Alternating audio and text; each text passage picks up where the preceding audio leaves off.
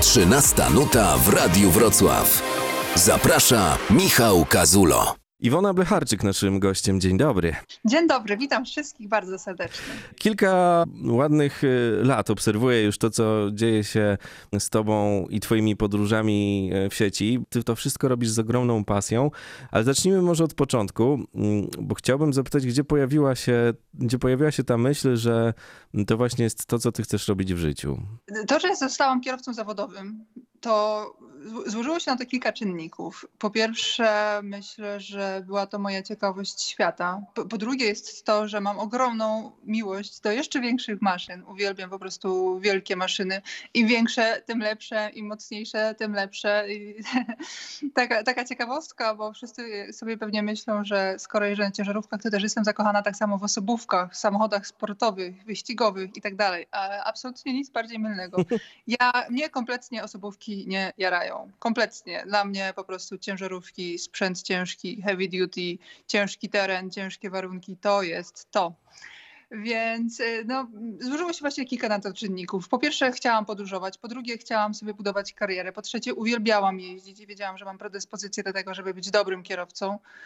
Po czwarte już mhm. bardzo chciałam y, przejechać Stany. Przejechać Stany taką amerykańską ciężarówką. Amerykańskie ciężarówki były moją wielką miłością. Byłam ciekawa y, Stanów Zjednoczonych też jako kraju, jako kultury.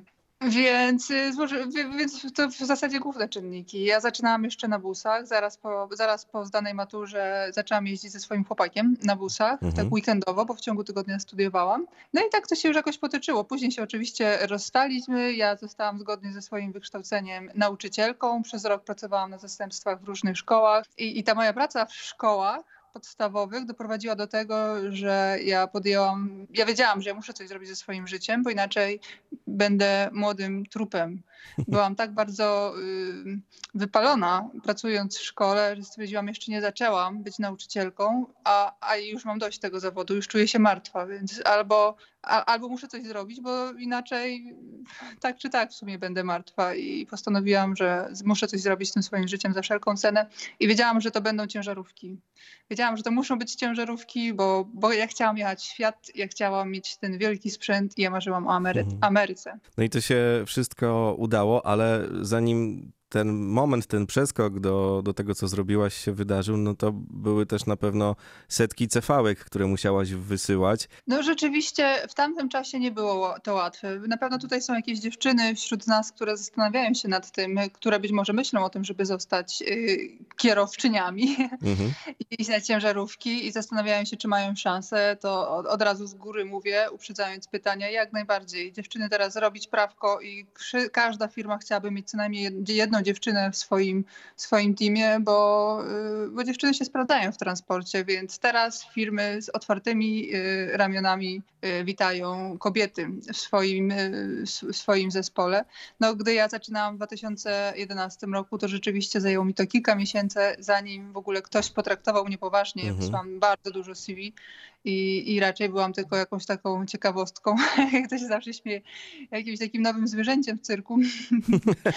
I, I, tak, także w zasadzie to dostałam tylko jedno zaproszenie na, na rozmowę o pracę mhm. w Rzeszowie, a, a, i to wtedy ten malutka firma, szef przyznał, że on, on, tak naprawdę wcale nie miał zamiaru mnie zatrudnić, tylko był po prostu ciekawy, co to za dziewczyna sobie pomyślała, że będzie jeździć na tirach. No, także ciężko było, ale jak się udało, to już poszło z górki. Pierwszy rok był bardzo ciężki. Mhm. Pierwszy, pierwszy miesiąc był bajkowy, bo jeździłam w podwójnej obsadzie, o nic się nie martwiłam, bo wiadomo, że jeździłam z doświadczonym kierowcą, więc on się o wszystko martwił i mówił gdzie, co i jak i tak dalej, i tak dalej. I, i ja tylko siadałam za kierownicę i prowadziłam, to była moja kolej. Drugi miesiąc był katastrofą, był dramatyczny, ale jak przeżyłam, później było już tylko dobrze. A z drugiej strony też y, przez te lata udowodniłaś właśnie to, co przed chwilą powiedziałaś, że że kobiety się jak najbardziej nadają do tej pracy, wręcz yy, sprawdzają się czasem w niektórych sytuacjach lepiej od facetów.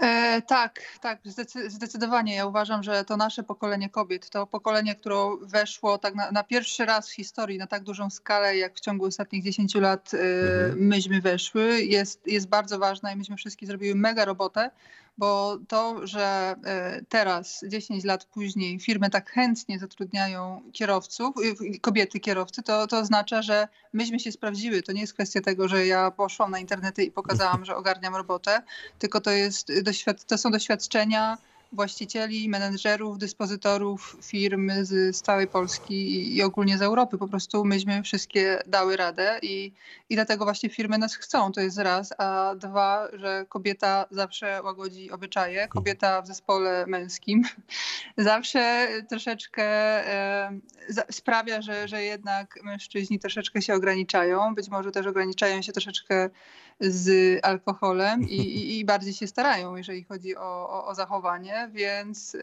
no, kobieta w takim dużym męskim zespole ma bardzo, bardzo dobry wpływ na, na, na, chłopaków. Niewyspanie, samotność, nieregularny czas y, pracy. No to są takie pierwsze rzeczy, które przychodzą mi do głowy. Mm, a co jest u ciebie takim stałym y, elementem dbania właśnie o to zdrowie psychiczne? Bo o tym też dużo się mówi. No właśnie, ja bym chciała, żeby się mówiło o tym bardzo dużo, bo jednak przez te ostatnie wszystkie lata zauważyłam, że mówi się przede wszystkim o, o zdrowiu fizycznym. Ja jestem ambasadorką Fundacji Trackers Life, która, która właśnie y, no, powstała w roku bodajże 2013 i od samego początku jestem ambasadorką. Na początku stawialiśmy siłownie zewnętrzne dla kierowców, bo jak wiadomo, kierowcy no, są zamknięci poniekąd na parkingach, bo większość parkingów przy autostradzie jest ogrodzona i, i nie ma opcji nigdzie wyjść. Także y, no, na początku były siłownie, później były przeróżne szkolenia i, i cały czas z fundacją opowiadaliśmy o problemach y, fizycznych, ale ja coraz częściej też właśnie zwracam uwagę na problemy i, i, zdrowie, zdrowie psychiczne, bo jednak człowiek jest zwierzęciem stadnym mhm. i człowiek, który przez większość swojego życia, człowiek, który większość swojego życia spędzi w kabinie sam ze sobą, mając naprawdę minimalny kontakt z drugim człowiekiem i ten kontakt w większości przypadków ogranicza się do powiedzenia w jakimś obcym, nie swoim języku, dzień dobry, mam załadunek, dotąd i dotąd, do, do, i to jest numer referencyjny, i gdzie rampa, czy bokiem, czy otworzyć dach i tak dalej, to ma naprawdę bardzo zły wpływ na psychikę ludzką i ja, ja sama po sobie widzę, że po 10 latach za kółkiem dla mnie największym wyzwaniem już od jakiegoś roku albo dwóch, największym, naj, największym wyzwaniem właśnie jest nie jakieś tam, nie jest sama praca mhm. sobie, mhm. tylko utrzymanie siebie w dobrej kondycji psychofizycznej. Czyli y, jak wracasz na przykład, bo teraz z tego co wiem, jesteś gdzieś pomiędzy, można powiedzieć, y, to, to są jakieś takie rzeczy, które sobie wdrażasz, czy masz taki patent już na to po tych latach? Wiesz co, no ja mam sytuację dosyć ułatwioną, ponieważ ja pracuję w takim systemie już yy, no, na gabarytach, że yy, co tydzień praktycznie jestem w domu. Co mhm. tydzień mam kontakt z rodziną, z przyjaciółmi, więc to nie jest tak jak na początku mojej kariery, że jeździłam w systemie 4 na 1, czyli 4 tygodnie w trasie, jeden tydzień w domu i 4 tygodnie w trasie byłam sama ze sobą, a w związku z tym, że zawsze szkoda mi było brać urlopu, a zakładałam sobie, że czasami, że wezmę sobie dwa tygodnie wolnego na święta. Mhm to, to czasami w trasie spędzałam 8 tygodni, a czasami jak mi trzeba było po to jakieś wydarzenie nawet 10 tygodni, to, to, to jest przecież, przecież prawie 3 miesiące w budzie, jak to mówią kierowcy. E, no teraz mam już dużo lepiej, ale, ale właśnie chciałabym zwrócić uwagę na to, że wielu kierowców jednak jeździ w takich systemach e, dwa na jeden, kierowcy z Ukrainy, kierowcy z Rumunii, kierowcy z Bułgarii, przecież oni cały czas y, jeżdżą no, takich mniej sprzyjających systemach po, po kilka tygodni w trasie i później kilka tygodni w domu, więc ja tutaj y, chciałabym, ja, to, to jest tak ogólnie, że jak, jak ludzie też czasami mówią, narzekają na kierowców, że są nerwowi, sfrustrowani, że przeklinają, że się wyzywają i tak dalej, i tak dalej. Ja to zawsze mówię, tłumaczę ludziom spoza transportu, że to jest tak, że człowiek potrzebuje kontaktu z drugim człowiekiem i w przypadku kierowcy jest tak, że ten kierowca nawet się nie ma z kim pokłócić. I ja też zawsze mówię, że ja wiem o tym, ja doskonale rozumiem to, że w każdym zawodzie nie ma teraz w ogóle chyba takiego człowieka, który by nie miał jakiegoś stresu swojej pracy. Mhm. Czasami i czasami ludzie mają codziennie jakieś mocno stresujące sytuacje, czasami raz na jakiś czas, ale chodzi o to, że taki człowiek zestresowany po całym dniu pracy wraca do domu i w tym domu zapewne ktoś jest i być może nawet się z tym kimś, tym człowiekiem, z tym kimś w domu będzie tylko kłócić, ale to jest wciąż upłynnianie jakiejś emocji, energii i tak dalej. I później przychodzi noc i jak się wraca do domu i ma się współmałżonka, to, to ma się, że tak powiem, z kim uspokoić. A, a kierowca z tygodnia na tydzień, z miesiąca na miesiąc, z roku na rok nie ma się z kim nawet pokłócić, więc, yy, więc mnie wcale nie dziwią te kłótnie na CV, y, CV Boże, mhm. CB i, i to, że kierowcy są czasami, jak to ludzie mówią, przychodzą do firmy już od razu krzyczą i są źli i tak dalej, i tak dalej. To wszystko wynika po prostu z pracy, a ja no i tyle. Tak jak sobie myślę, że jak nas teraz ktoś słucha i tutaj autostradą A4 pędzi przez Dolny Śląsk, często zakorkowaną zresztą, to proszę sobie wziąć do serca te słowa i trochę tak z uśmiechem popatrzeć na różne sytuacje, które dzieją się na drodze i może tego klaksonu aż tak często nie y, używać. Mm, mówię, że to niełatwa e, robota, ale w ogóle transport specjalistyczny trochę poczytałem i jest wiele takich wypowiedzi y, o tym, że to jest e, robota, która mm, do końca nie jest taka do zagłębienia, że tam jest tyle rzeczy, że tego człowiek całe życie się uczy. Tak, dokładnie. Dokładnie tak jest. Dokładnie tak jest. To znaczy, jeżeli człowiek, który chce się rozwijać, mhm. to oczywiście może się całe życie uczyć. No mnie ogranicza niestety, ale moja kobiecość i to, że jednak jestem słabsza, mam słabsze stawy i no i, i, dla mnie na przykład, ja, ja już nie mam za bardzo ścieżki rozwoju w tym w transporcie, chcąc szanować swoje zdrowie i nie, nie wyeksploatować go w ciągu roku. Także no niestety ja nie mam aż takiej ścieżki rozwoju w tej pracy, ale dla mężczyzn jak najbardziej. Mężczyzna, kierowca, który chce się uczyć, naprawdę może osiągnąć, osiągnąć poziom inżyniera. Jasne, tylko jak patrzę na to, co robisz, to i tak mogę śmiało stwierdzić, że ty nie lubisz półśrodków w swojej pracy. O, nie, absolutnie. Dla mnie albo się coś robi, albo się czegoś nie robi. Zawsze najbardziej chyba takie spektakularne dla kogoś, kto się tym w ogóle nie, nie zajmuje, są te gabaryty takie, z którymi podążasz razem z pilotami i te zakręty, w które trzeba wchodzić, wiesz, na, na milimetry często, e, usuwanie znaków e, i tak dalej. Mm, to jest też u ciebie tak, że ty musisz y, z wyprzedzeniem się przygotowywać do takich y, rzeczy, czy już masz tak opracowany system, że wiesz, dostajesz trasę, mapę pilota i lecisz? To wszystko zależy od projektu, mhm. ale, ale no ja pracuję w firmie, która my pracujemy bardzo często projektowo, to znaczy na przykład mamy, mamy akurat jakiś projekt, dane pole wiatrowe, dana farma wiatrowa i w której powstanie kilka wiatraków, kilka turbin, no i wiadomo, że będziemy mieć tam kilka kursów. Mhm. Więc y, to w zależności od tego, czy, czy, czy, czy, firma jest podwykonawcą, czy bezpośrednio jest to nasz projekt. Czasami jest tak właśnie, że jeździmy na objazdy trasy i sprawdzamy, gdzie co trzeba wyciąć, jak będziemy pokonywać, czy będziemy to robić przodem, czy będziemy wycofywać, czy będziemy zawracać i tak dalej, i tak dalej. Więc to zależy, ale zazwyczaj to jest tak, że y, jeżeli są jakieś takie trudne, bardzo trudne punkty na trasie, to już piloci, którzy wcześniej objeżdżali tą trasę już nam mówią na etapie startu, że gdzieś tam, tam i tam będzie problem, tam będziemy robić zawrotkę, tam będziemy coś tam i, i po prostu za pierwszym, pierwszy kurs to jest zawsze taki kurs poznawczy, zawsze nam idzie wolniej, a za następnym razem już, y, następnym razem idzie idzie wszystko wiele szybciej. No ale tak powiedziałeś, że rzeczywiście jest to praca pełna emocji mimo wszystko i, i, pełna, pełna stresu. Ja jak pamiętam, jak zaczę, ja zaczęłam pracować w tej firmie w 2014 roku, później mhm. po trzech latach właśnie wyjechałam do Ameryki, tam przez rok pracowałam, ale w każdym razie już pod koniec wydawało mi się, że w ogóle ta, ta, ta, ta, ta praca jest w ogóle niestresująca, ale później jak powróciłam, jak wróciłam do, do tej pracy po roku y, w Kanadzie, to sobie pomyślałam, o Jezu, ile tu jest rzeczy do ogarnięcia, ile tu jest stresu. Jak ja od razu zaczęłam przeklinać strasznie. W Kanadzie się uczyłam przeklinania, a tutaj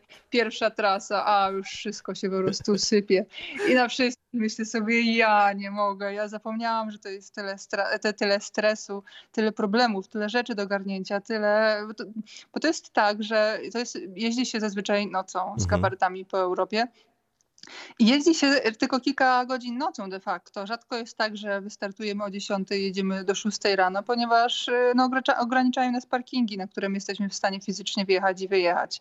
Niestety jest ich bardzo mało po trasie i, i przez to też mało jeździmy, bo jeździmy po prostu od parkingu do parkingu. Ogranicza, ogranicza nas mhm. jeszcze czas, bo możemy wystartować o 22 zazwyczaj i o 6 już musimy być ładnie zaparkowani na, na parkingu, więc jest to kilka godzin nocą, ale są to bardzo esencyjne godziny, gdzie trzeba cały czas myśleć i cały czas oglądać się i myśleć za innych.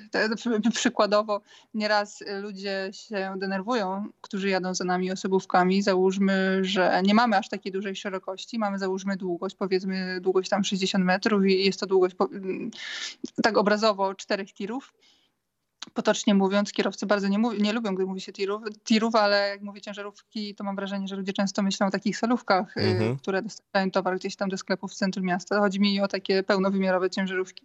No i na, na, na, na wysokości zjazdów, czy, czy przed zjazdem z autostrady, y, jak dojeżdżamy, to zajmujemy wtedy dwa pasy. I czasami jest tak, że jest za zjazd za zjazdem za kilka kilometrów, jedziemy cały czas dwoma pasami. Te osobówki się tak strasznie denerwują i próbują nas wyprzedzać to prawym, to lewym, hmm. trąbią, y, próbują migać światłami i tak dalej, i tak dalej. To wszystko kwestia bezpieczeństwa. My to wszystko robimy według procedur, procedur bezpieczeństwa i polega to na tym, żeby ten, e, że, że gdyby ktoś wjechał nagle na autostradę tym pasem wjazdowym na autostradę, to żeby po prostu nie wjechał prosto pod ładunek, bo niestety, y, niestety ale bardzo łatwo jest o, o wypadek, a wypadek już z gabarytem jest niestety zazwyczaj tragiczny w skutkach. No, ja w lusterku widzę bardzo mało mój pilot musi pilnować i tyłu i jeszcze pilnować tych osobówek.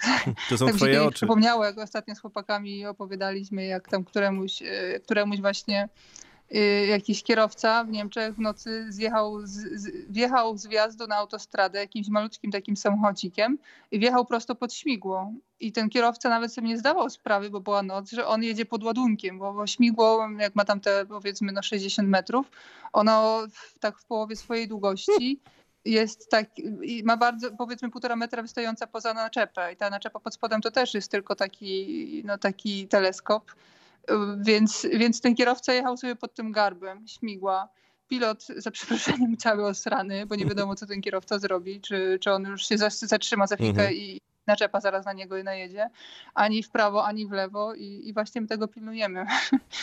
Ale no wiadomo, że to wiąże z nerwami. To, co pokazujesz w sieci, no to właśnie też trochę łagodzi obyczaje, mam wrażenie, bo widzimy pracę e, kierowcy z pozycji kabiny, widzimy z czym to wszystko się e, wiąże, ale widzimy też te wszystkie relacje, które gdzieś tam, no one oczywiście nie są jakieś e, fantastyczne, ale są na parkingach, gdzie czasem po prostu sobie możecie usiąść, porozmawiać, pointegrować się. To też są chyba takie ważne etapy w tej pracy. Bardzo ważne, bardzo ważne rzeczywiście i, i, przy takich najcięższych projektach, projektach zazwyczaj jest tak, że zajeżdżamy przed szóstą rano na parking, pełni emocji i jeszcze dodatkowe emocje, żeby w ogóle zaparkować, bo, bo często jest tak, że na tych, na tych, na tych szwerpasach, jak to się mówi, czy na takich pasach z zakazem postoju dla, dla pojazdów bez zezwolenia, no jednak niestety stają ciężarówki bez zezwolenia, ponieważ y, one też nie mają gdzie stanąć, więc y, jest też dużo emocji, bo ci kierowcy muszą odjechać, oni się denerwują, że, że mają pauzę i muszą zerwać i tak dalej, i tak dalej, no ale, ale to jest ta sama sytuacja, gdy osobówka zwykła osobówka bez y, specjalnego pozwolenia staje na miejscu dla inwalidów. Mhm. Nie ma pozwolenia, nie stajesz, nie możesz i koniec. My nigdzie nie możemy pojechać. Przepraszam, zwykły, zwykła ciężarówka może gdzieś tam próbować zjeżdżać na autohofa, ale autohofy są tak samo przypełnione, taka jest prawda, więc zostają tylko jakieś strefy przemysłowe i tak dalej. No wiadomo, że wszyscy, każdy niby każdego rozumie, no ale, ale ktoś musi wyjechać. Często jest tak właśnie, że, że szczególnie jak jest ciepło, to już poparkujemy auta, y, turbiny się jeszcze chłodzą i otwieramy sobie piwo i, i, sobie gadamy i śmiejemy i przeżywamy to co, to, co się wydarzyło tej nocy. Opowiadamy sobie historię, wspominamy historię, jak gdzie tam kto się kiedy zakopał, jak coś tam zaharataliśmy i tak dalej, i tak dalej. Prawda jest taka, że te najbardziej stresujące historie z wjazdów, czy, czy gdzieś tam w windparkach, czy jakieś takie największe, największe przypały, najlepiej się później wspomina przy, przy piwie, więc, więc no. historie się dzieją, ten stres jest, ale podczas gdy inni idą spać, no to ty właśnie siadasz i kręcisz. Tak, rzeczywiście. I ja już widzę po sobie od dłuższego czasu, nad wczoraj to zauważyłam kolejny raz zresztą, że już tyle lat y, pracy w nocy sprawiły, że no, w ciągu dnia kiepsko mi się pracuje. W ciągu dnia, jak przychodzi godzina, e, godziny około południowe, to jest dla mnie po prostu masakra. To e, muszę pić jakieś wspomagacze, mhm. jak, jak jest jakaś praca, którą muszę zrobić, bo inaczej po prostu mi się oko przymyka i bym wolała sobie teraz odpoczywać. Także jak przychodzi mhm. godzina ósma, dziewiąta, ja, gdzie ja wtedy normalnie wstaję, gdzie, gdzie cały zespół e, zbiera się, robimy kawę razem, pijemy kawę, obgadujemy szczegóły, plotkujemy co tam, gdzie tam, kto tam, co narozrabia, gdzie będziemy jechać, dokąd dojeżdżamy, gdzie stajemy, gdzie zatankować i planujemy sobie po prostu, po prostu trasę, to wtedy dopiero budzi się we mnie życie, budzi oczy, zaczynają się świecić, wtedy bym coś już właśnie podziałała. Także no, jak jestem w domu, no to co, przychodzi godzina dziesiąta i co wtedy? I co wtedy robić? Zwiedzać, bo to zwiedzanie e, też jest takim elementem twoich, e, mm, twojej pracy. To nie jest oczywiście łatwe, bo wymaga, tak sobie myślę, przygotowania się jakiegoś, ale to też jest część mm, odpowiedzi na to, dlaczego mm, e, zajmujesz się właśnie tym, czym się zajmujesz. To znaczy tutaj w transporcie specjalistycznym to zwiedzanie jest ograniczone de tak, facto mhm. do minimum, bo jedyne, jeżeli zwiedzamy coś z chłopakami, to gdy jesteśmy na przykład w Gdyni i mamy przestój, to sobie gdzieś tam idziemy do centrum. E, a tak w większości jest jednak tak, że ładujemy się gdzieś w portach i jest ciasno czasowo i jak dojeżdżamy do windparków, to tam by był czas na zwiedzanie, ale co można zwiedzać w windparkach? Można sobie pochodzić po lesie, mhm. można sobie spacerować, ale poza tym tutaj nic ze zwiedzania nie ma. Można tylko po prostu grzyby zbierać, co też często robimy, albo oglądać jakie tutaj ptaki są, albo gdzie jest na wypadek y, dłuższego oczekiwania na załadunek czy rozładunek, ale rzeczywiście, y, gdy przez pierwsze trzy lata, gdy jeździłam mhm. taką ciężarówką w transporcie międzynarodowym, to się bardzo dużo nazwiedzałam. O tak, wtedy to się bardzo dużo nazwiedzałam. Oczywiście kosztowało mnie to bardzo dużo organizacyjnie, kosztowało mnie to dużo finansowo, bo, bo o ile w pierwszą stronę starałam się zawsze gdzieś tam dojechać do, autobusem, do autobusem, to, to wieczorami już zawsze wracałam taksówką, bo po prostu dbałam o swoje bezpieczeństwo.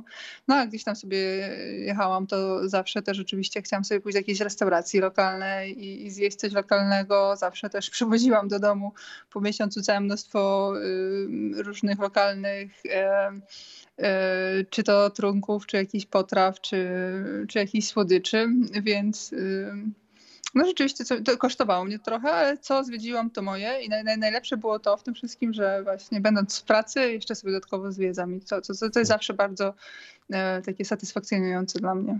Mówiłaś o Stanach, mówiłaś o Kanadzie. Nawet dla mnie to są e, historie takie z kategorii marzeń. Jeździć ciężarówką po, po Stanach Zjednoczonych. No i właśnie zastanawiam się, czy to faktycznie jest tak, jak sobie wyobrażamy tutaj z pozycji Polski, Europy, czy wiesz, te proste, długie drogi, piękne maszyny i, i tak dalej? Czy to też jest po prostu dla tamtych kierowców tak podobne środowisko jak tutaj u nas i podobna kultura?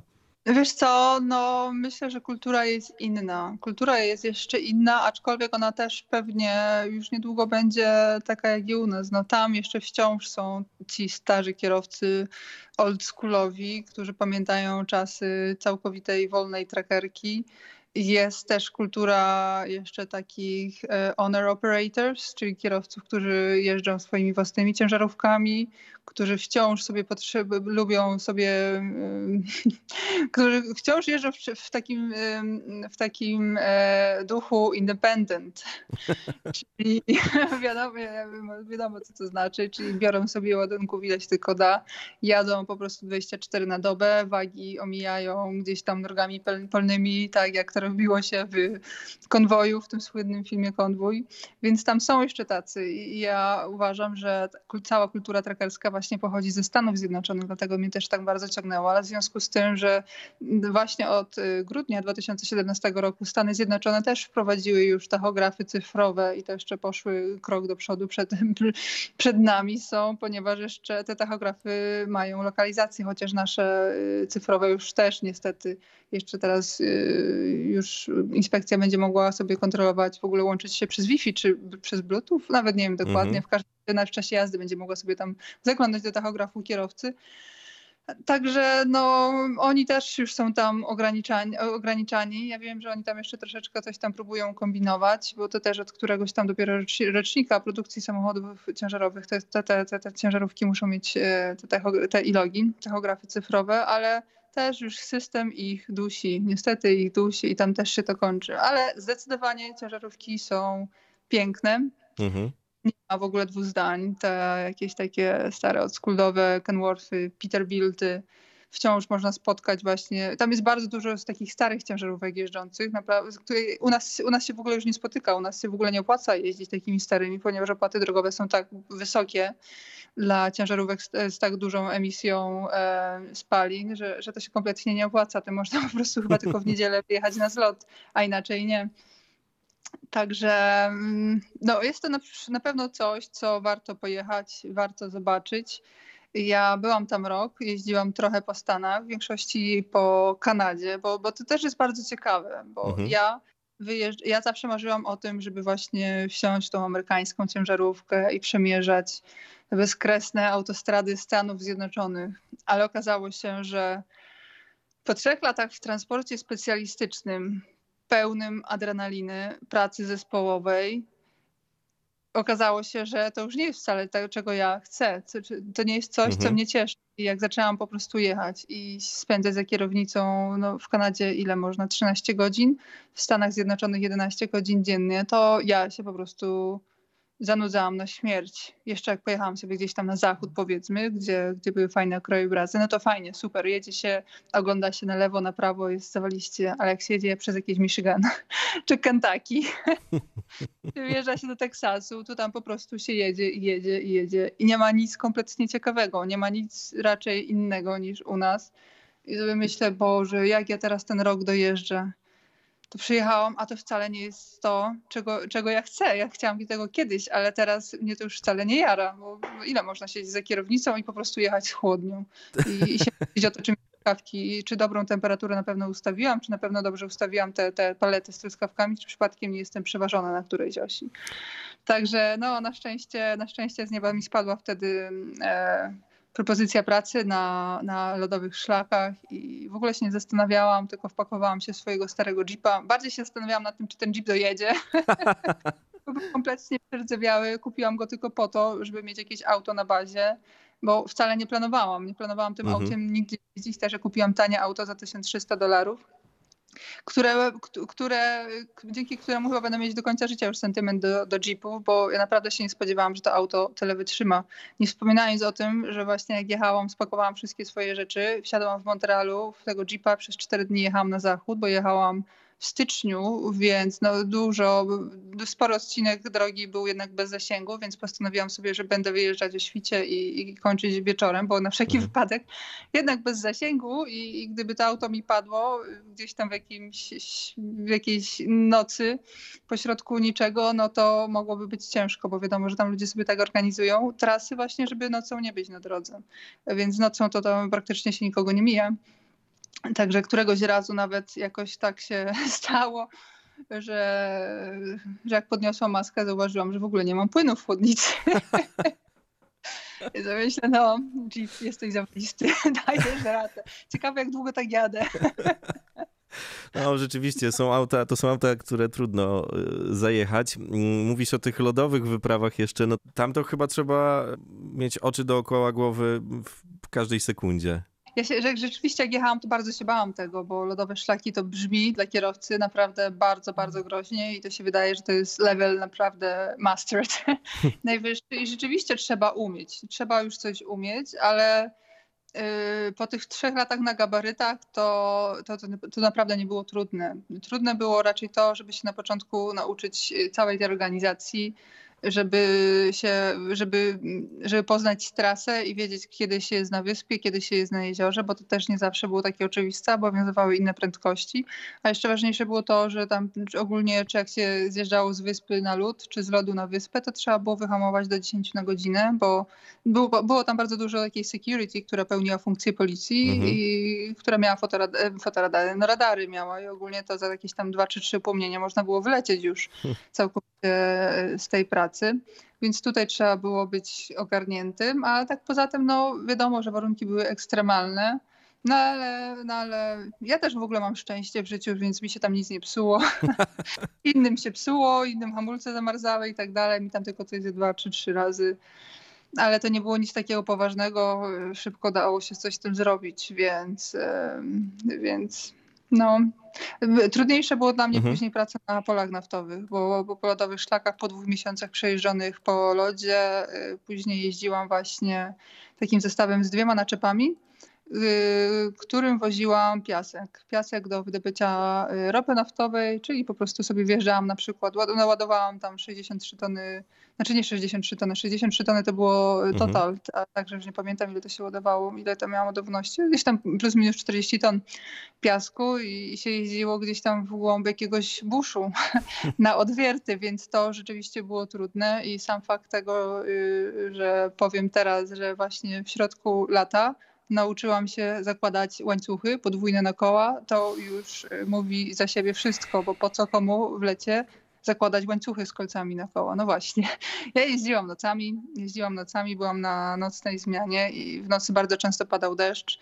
Jak się wjeżdża 100 km w głąb buszu, to wiadomo, że tam autostrady nie ma, tylko, tylko jest droga no, jest po prostu off-road. Owszem, ta droga jest zbudowana, droga jest równana, była równana codziennie przez takie specjalne y, gradery, ale w związku z tym, że jednak te ciężarówki, bardzo dużo ciężkich ciężarówek jeździło, w jedną stronę z piaskiem, w drugą stronę y, z różnego rodzaju y, ropą naftową, czy też chemikaliami, też jeszcze to w tą stronę odwiertów, to, to ta droga się cały czas zużywała i w ciągu dnia była polewana taką specjalną mieszanką wody i, i, i wapna po to, żeby, bo woda bardzo szybko parowała i, i, unosił się kurz, kurz, który był niebezpieczny, ponieważ ciężarówka przejeżdżała jadąc, wiadomo, że tam się nie dało jechać więcej niż 20-30 na godzinę, ale był to był tak straszny kurz, że że potrzebowało, potrzeba było kilka minut, żeby ten kurs siadł i, i żeby było, można było bezpiecznie jechać, więc dlatego właśnie tam były takie polewaczki.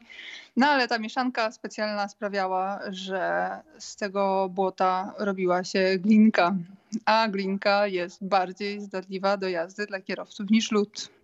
Dodatkowo drogi były pochyłe, kręte i podjazdy, więc bardzo często trzeba było zakładać łańcuchy na koło. Mówi... Nauczyłam się w lecie w Kanadzie zakładać łańcuchy na kołach. Przez 9 lat wtedy pracy, czy tam 7 lat, 6 pracy, Jezu, kiedy to było 6 lat pracy. Szak, 6 lat pracy w Europie, ani razu tego nie zrobiłam. No w Kanadzie w lecie się nauczyłam. Mówisz o tym z takim uśmiechem na twarzy, ale czy w ogóle podczas tych lat jazdy miałaś taką sytuację, że czułaś, naprawdę czułaś, że zaraz może się stać coś złego? No, były takie sytuacje na samym początku, że mi się wydawało, że cały czas coś się stanie złego. Że za chwilkę wjadę pod jakiś most i się pozbędę dachu albo naczepy, albo że w ogóle nie wiem co, już wjechałam w taką drogę górską, że trzeba będzie rzeczywiście helikopter zamawiać, żeby mnie obrócił, więc na początku to każda trasa była wyzwaniem i każda trasa wydawało się, że zaraz skończy się tragedią. No, takie sytuacje wiążą się zazwyczaj, według mnie, z brakiem doświadczenia i, i z czasem już, yy, z czasem takie sytuacje przestały się pojawiać, ale sam fakt tego, że pierwszy raz w ogóle zawsze to opowiadam, ale, ale wtedy naprawdę było bardzo blisko yy, karambolu na drodze, to była moja pierwsza trasa do Hiszpanii, wymarzona, bo ja miałam taki swój cel, żeby pojechać w końcu tą ciężarówką do Hiszpanii. Jak w końcu mi się, jak już w końcu dostałam tą trasę do Hiszpanii, byłam, byłam po prostu przeszczęśliwa, bo złapałam Pana Boga za nogi ja nie jechałam, ja po prostu leciałam do tej Hiszpanii. I na południu, jadąc południem Francji, no miałam taką starą naczepę. Na Hiszpanię właśnie firma często puszczała takie szroty stare ja nie wiedziałam, że wiatr może być tak mocny, że może uszkodzić tą naczepę, że jechałam sobie uchachana, szczęśliwa i, i wjechałam właśnie w takie wietrzne wietrzne rejony Francji, gdzieś tam Pepinią, okolicem, gdzieś jedziesz wzdłuż zatoki. I nagle usłyszałam taki huk z powiewem wiatru, patrzę w lusterku, a, a, a, patrzę i widzę w lusterku, że wiatr za jednym zamachem, jednym dmuchnięciem zabrał mi całą zerwał mi całą plandekę z dachu, 13 metrów z dachu na czepy. Wow. I ta plandeka trzymała się na samym końcu, tam nity na samym końcu dobrze trzymały. I wiatr mi rzucił jakby trzy, e, trzy pasy autostrady, jechałam skrajnym prawym, oczywiście wolnym. I ten wiatr dmuchnął mi tą plandekę w poprzek autostrady. Ja zobaczyłam w lusterku, że ciężarówka przyjeżdża przez tą plandekę, inna hamuje, osobówki stają, bo wiadomo, że mhm. nikt nie chciał najechać. Ja po prostu widziałam w, w, w, tym ułamku sekundy karambol na drodze. I tak, ale, ale to, co ja właśnie mówię, ja mam w życiu ogromne szczęście, ale i tak jak ten wiatr dmuchnął tą autostradę na lewo, tak za chwilkę dmuchnął to, no jest autostrada, dmuchnął tą plantekę, ten mhm. dach na, na lewo, tak za chwilkę dmuchnął w drugą stronę na prawo i udało mi się wyhamować i zjechać na pas awaryjny. Zaraz zatrzymała się za mną jakaś francuska ciężarówka i dwóch y, kierowców pomogło mi zwinąć to, ale to było dwóch chłopów i oni też mieli problem, bo wiadomo, że ta plandeka działała jak żagiel. Więc to była jakaś taka sytuacja, kiedy no naprawdę kiedy było blisko, było realnie było bardzo blisko super niebezpiecznej sytuacji. No, wydaje mi się, że przede wszystkim trzeba mieć do, do, do pokorę do tego mhm. zawodu trzeba cały czas jednak y, myśleć o tym, żeby nie popełnić żadnego błędu, nie popadać w rutynę. Jak się popada w rutynę, wtedy rzeczywiście łatwo jest popełnić błąd, więc no więc y, to jest to, co ja też właśnie mówiłam wcześniej, że po tylu latach y, największym wyzwaniem jest nie jakaś tam sama praca, bo już nie uczysz się zbyt wielu nowych rzeczy, tylko właśnie tylko utrzymanie siebie w dobrej kondycji psychofizycznej i, i, ta kondycja dobra psychiczna też właśnie objawia się między innymi w tym, że masz tą taką świeżość umysłu, masz, yy, masz tą świadomość, że jeździsz już kolejny rok i załóżmy bez wypadku, to nie znaczy wcale, że, że ten dzisiejszy dzień też będzie taki, tylko trzeba cały czas myśleć, nie można sobie folgować. Te wszystkie y, filmy, które pojawiają się w internecie, one cieszą się ogromną popularnością. Masz całą rzeszę fanów. To są ludzie bardzo sympatyczni. To są historie, które, opowieści tych ludzi, które też widać, że po prostu to, co robisz, jakoś na nich e, wpływa. Macie ze sobą jakiś taki kontakt, wiesz, bo ja przypuszczam, że jakby wejść teraz do twoich mediów społecznościowych, to tam jest cała lista nieprzeczytanych wiadomości, bo pewnie nie nadążasz e, z, z tym. Tak, tak, rzeczywiście tak. Rzeczywiście wiadomości są tysiące i, i, niestety tak, niestety większości nie jestem w stanie przeczytać, ale, ale są jacyś tacy, są osoby, które, które, które kojarzę, że często komentują i z którymi utrzymuję jakiś tam kontakt y, w wiadomościach, ale no, komentarze staram się czytać, ale no jednak no nie, nie udaje mi się, żebym jak chciała nie udaje, ale właśnie masz rację, że ja mam naprawdę wspaniałych y, obserwujących i co jest niesamowite w ogóle, że to są obserwujący z całego świata. Mm -hmm. Jak mhm. ostatnio robiłam sobie tutaj w pracowni relacje na żywo, jak podpisywałam książki, jakieś tam indywidualne dedykacje i zrobiłam tak sobie relacje na, na, na, na żywo to, to jest niesamowite i jakie pozdrowienia. Zresztą to nie pierwszy raz, ja, ja zawsze robię relacje na żywo, to po prostu jest taki targ e, pozdrowień z różnych miejsc, więc e, to, że ktoś tam ze Stanów, z Kanady, to, to, to, to norma, nie? Ale jakieś Filipiny, Indie, Iran, Irak, Kazachstan, Japonia, w ogóle miejsca dla mnie bardzo egzotyczne. Sobie myślę, Jezu, jakie to prostu, jakie to jest niesamowite narzędzie, nie? w jakich my czasach żyjemy. Jeszcze kilka lat temu kto by pomyślał, że będzie można sobie usiąść na internecie i, i że będziemy się mogli, będę się mogła łączyć z kierowcami z całego świata. To, to jest po prostu jakiś kosmos. I te historie są też spisane w książce Tracking Girl, którą będziemy Państwu dzisiaj zresztą e, rozdawać. E, no właśnie, bo tam tych odpowiedzi mi się cały czas namnażają w ogóle te, te pytania. Nie chcecie też za bardzo męczyć, a poza tym po to jest ta książka, żeby sobie zobaczyć to, to życie z innej strony i rozszerzyć trochę też to, co robisz za pomocą mediów społecznościowych. Myślę, że to, co powiedziałem też na początku naszej rozmowy, ta misyjność, to, to bardziej bym powiedział jest czymś, co pokazuje każdemu, że może być tym, kim chce, tylko musi w siebie wierzyć, musi mieć trochę szczęścia, o którym też opowiadasz, e, no i konsekwencja, bo to, bo to że w taki sposób trochę z, z uśmiechem na twarzy opowiadasz na przykład o, o, różnych stresujących historiach, to, to są też rzeczy, których pewnie cały czas się uczysz, wiesz, jak się łapie kapcia i tak dalej i, i, i że przechodzisz nad tym do porządku dziennego. No tak, tak. Y, bo, bo to jest właśnie... Hmm jakby to powiedzieć, y, ja mam taki temperament, takie usposobienie, że jestem spokojna i na jakichś takich sytuacjach bardzo stresujących udaje mi się y, pozostawać w miarę, pozosta- mieć zimną krew i, i, i, jakoś to ogarniać. Też mam takie założenie, ja, ja po prostu taka jestem. Założenia po prostu kanał miał być bardzo naturalny, miał pokazywać moją pracę, moje życie i, i też tak jest. I ja raczej jakieś tam problemy, niepowodzenia, które w życiu z pewnością mam. Zawsze, zawsze robię dwa kroki do tyłu i, i pomimo tego, że czasami zdarzają mi się porażki, to sobie myślę, hmm, co z tej porażki ciekawe, dobrze, na pewno coś z tej porażki dobrego wyjdzie. Może mnie uchroniło to przed czymś, może, może skierowało mnie na inne tory i ja zawsze w życiu widzę w, w, każdym zdarzeniu widzę, staram się widzieć coś pozytywnego i jakieś problemy raczej e, traktuję jako taką szansę nauczenia się czegoś nowego, więc no wiadomo, że gdy łapie się kapciarz, czy gdy coś się psuje, no to człowiek się z tego nie cieszy, ale z drugiej strony zawsze się przy tym czegoś nowego nauczy, więc no niestety to jest tak, że z czasem to właśnie takie małe szczegóły i, i detale robią różnicę. I, I to też, że ja po 10 latach jestem tutaj, gdzie jestem, to właśnie tak powiedziałeś, że to kwestia konsekwencji, bo owszem, mogłam sobie już kilka lat temu odpuścić, ale sobie nie odpuściłam i, i cały czas idę do przodu i mam jakieś tam swoje cele i, I, nie patrzę na to, czy ktoś się ze mnie śmieje, czy się nie śmieje, czy mi mówi, że Iwona to już ten czas sobie, żeby sobie odpuścić. I ja, ja, ja, ja mam swoją pasję, ja mam swoje cele, ja wiem, w którym kierunku ja idę. No i cokolwiek trzeba, żeby tam dojść, to, to będę tam dalej szła.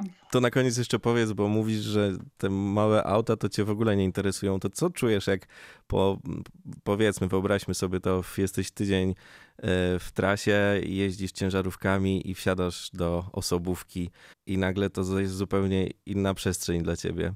No tak, rzeczywiście. No przede wszystkim to pierwsze hamowanie zawsze jest wycieraczkami. Tutaj myślę, że jeżeli słuchają nas jacyś kierowcy, czy zawodowi, czy żony kierowców, to, to wszyscy się uśmiechają, wiedzą o co chodzi. Oczywiście chodzi o to, że my kierowcy ciężarówek w większości hamujemy retarderem, hamulcem silnikowym. No i, i, to jest właśnie, to jest dźwignia zazwyczaj obok, w zależności od modelu ciężarówki, to jest zazwyczaj gdzieś tam obok y, wycieraczek, tak samo po prostu tylko się, tak by włączało kierunkowskaz. Także jak się wiesz, wchodzi, wchodzi do osobówki, się hamuje, to pierwsze wycieraczki idą w ruch. No lusterka są oczywiście za małe i nic w tych lusterkach w ogóle nie widać i, i w ogóle jest jakoś tak nisko. No ale...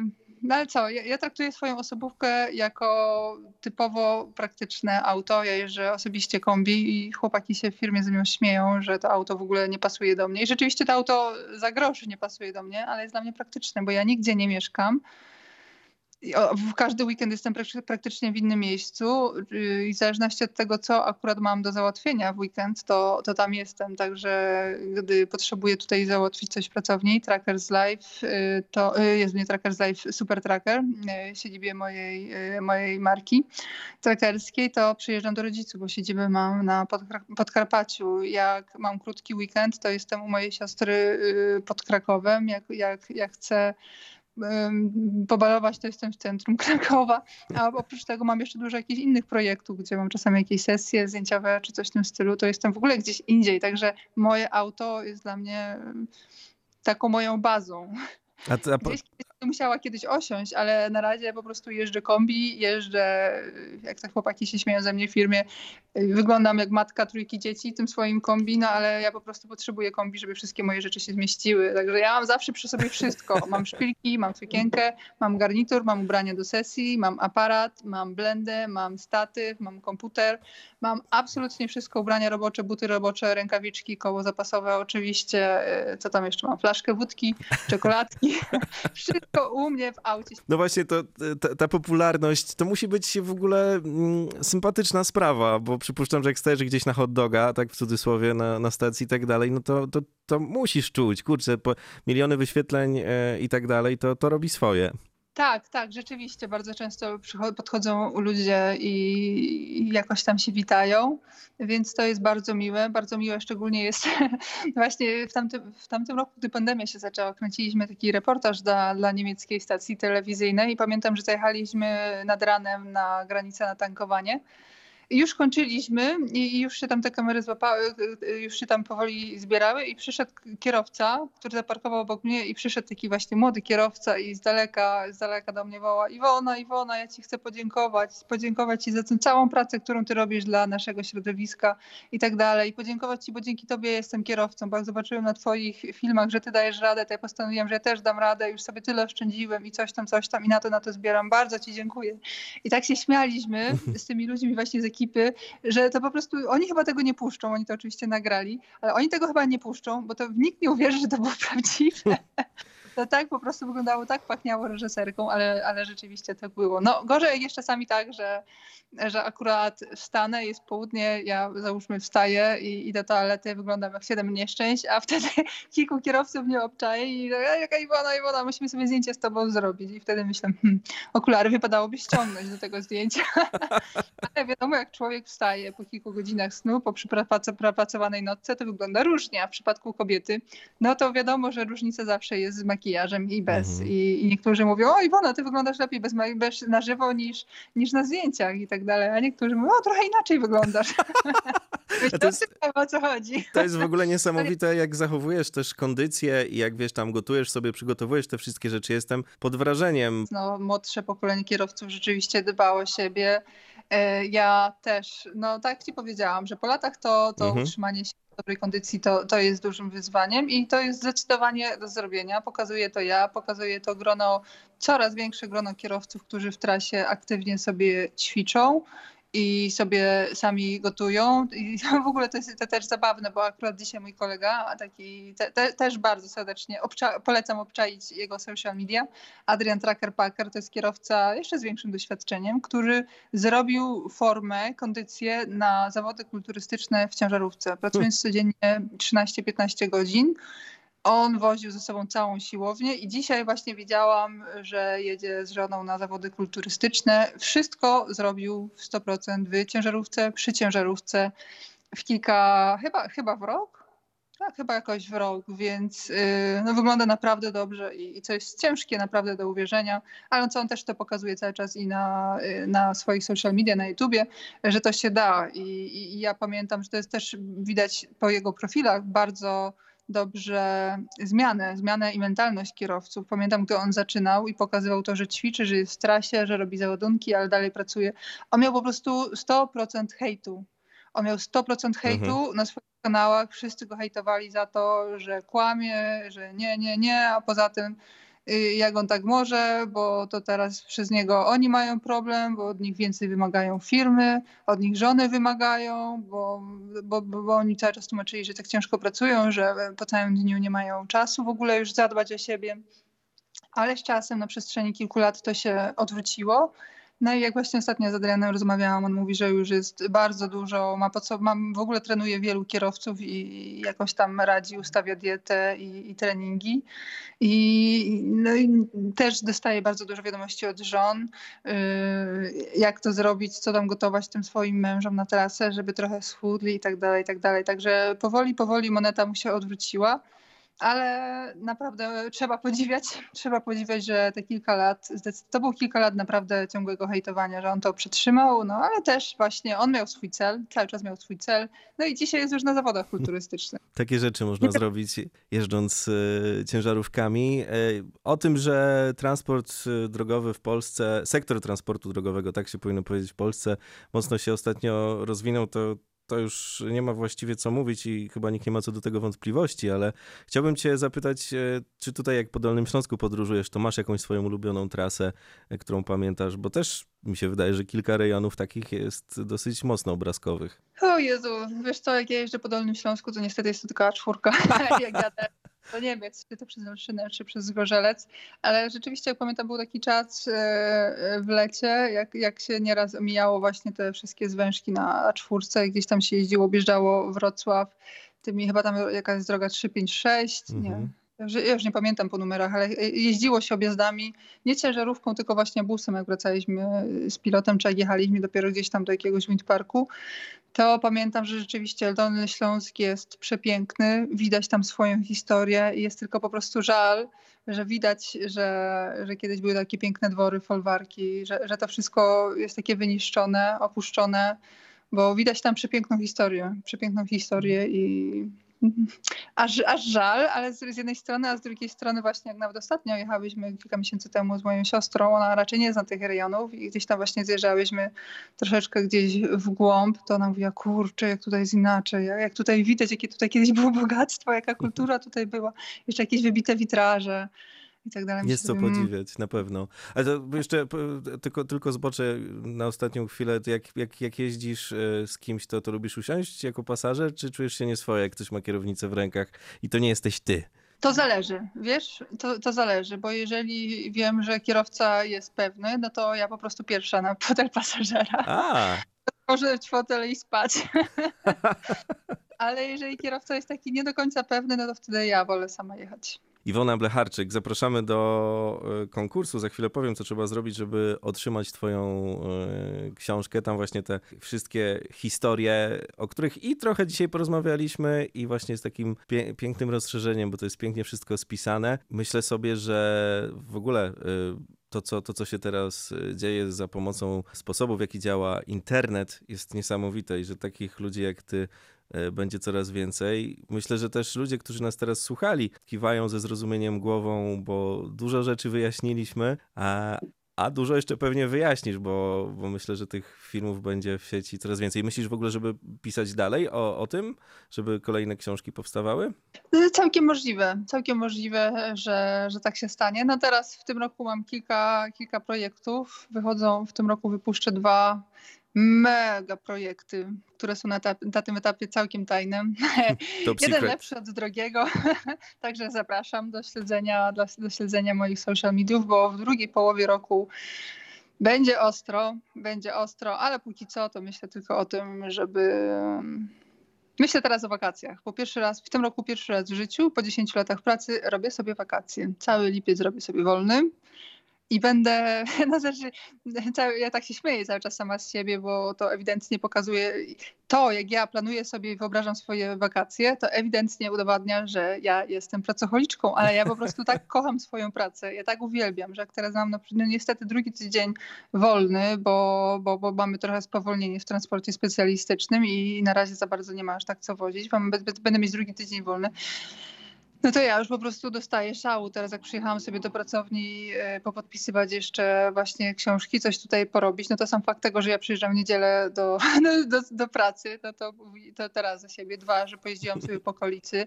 obczaić już miejscówki na, na, na wakacje, bo, bo musiałam sobie muzyki posłuchać, musiałam chociaż trochę kilometrów, musiałam sobie chociaż z pół godziny pojeździć w aucie i posłuchać metaliki, bo inaczej po prostu mi źle, inaczej nie mogę wystartować.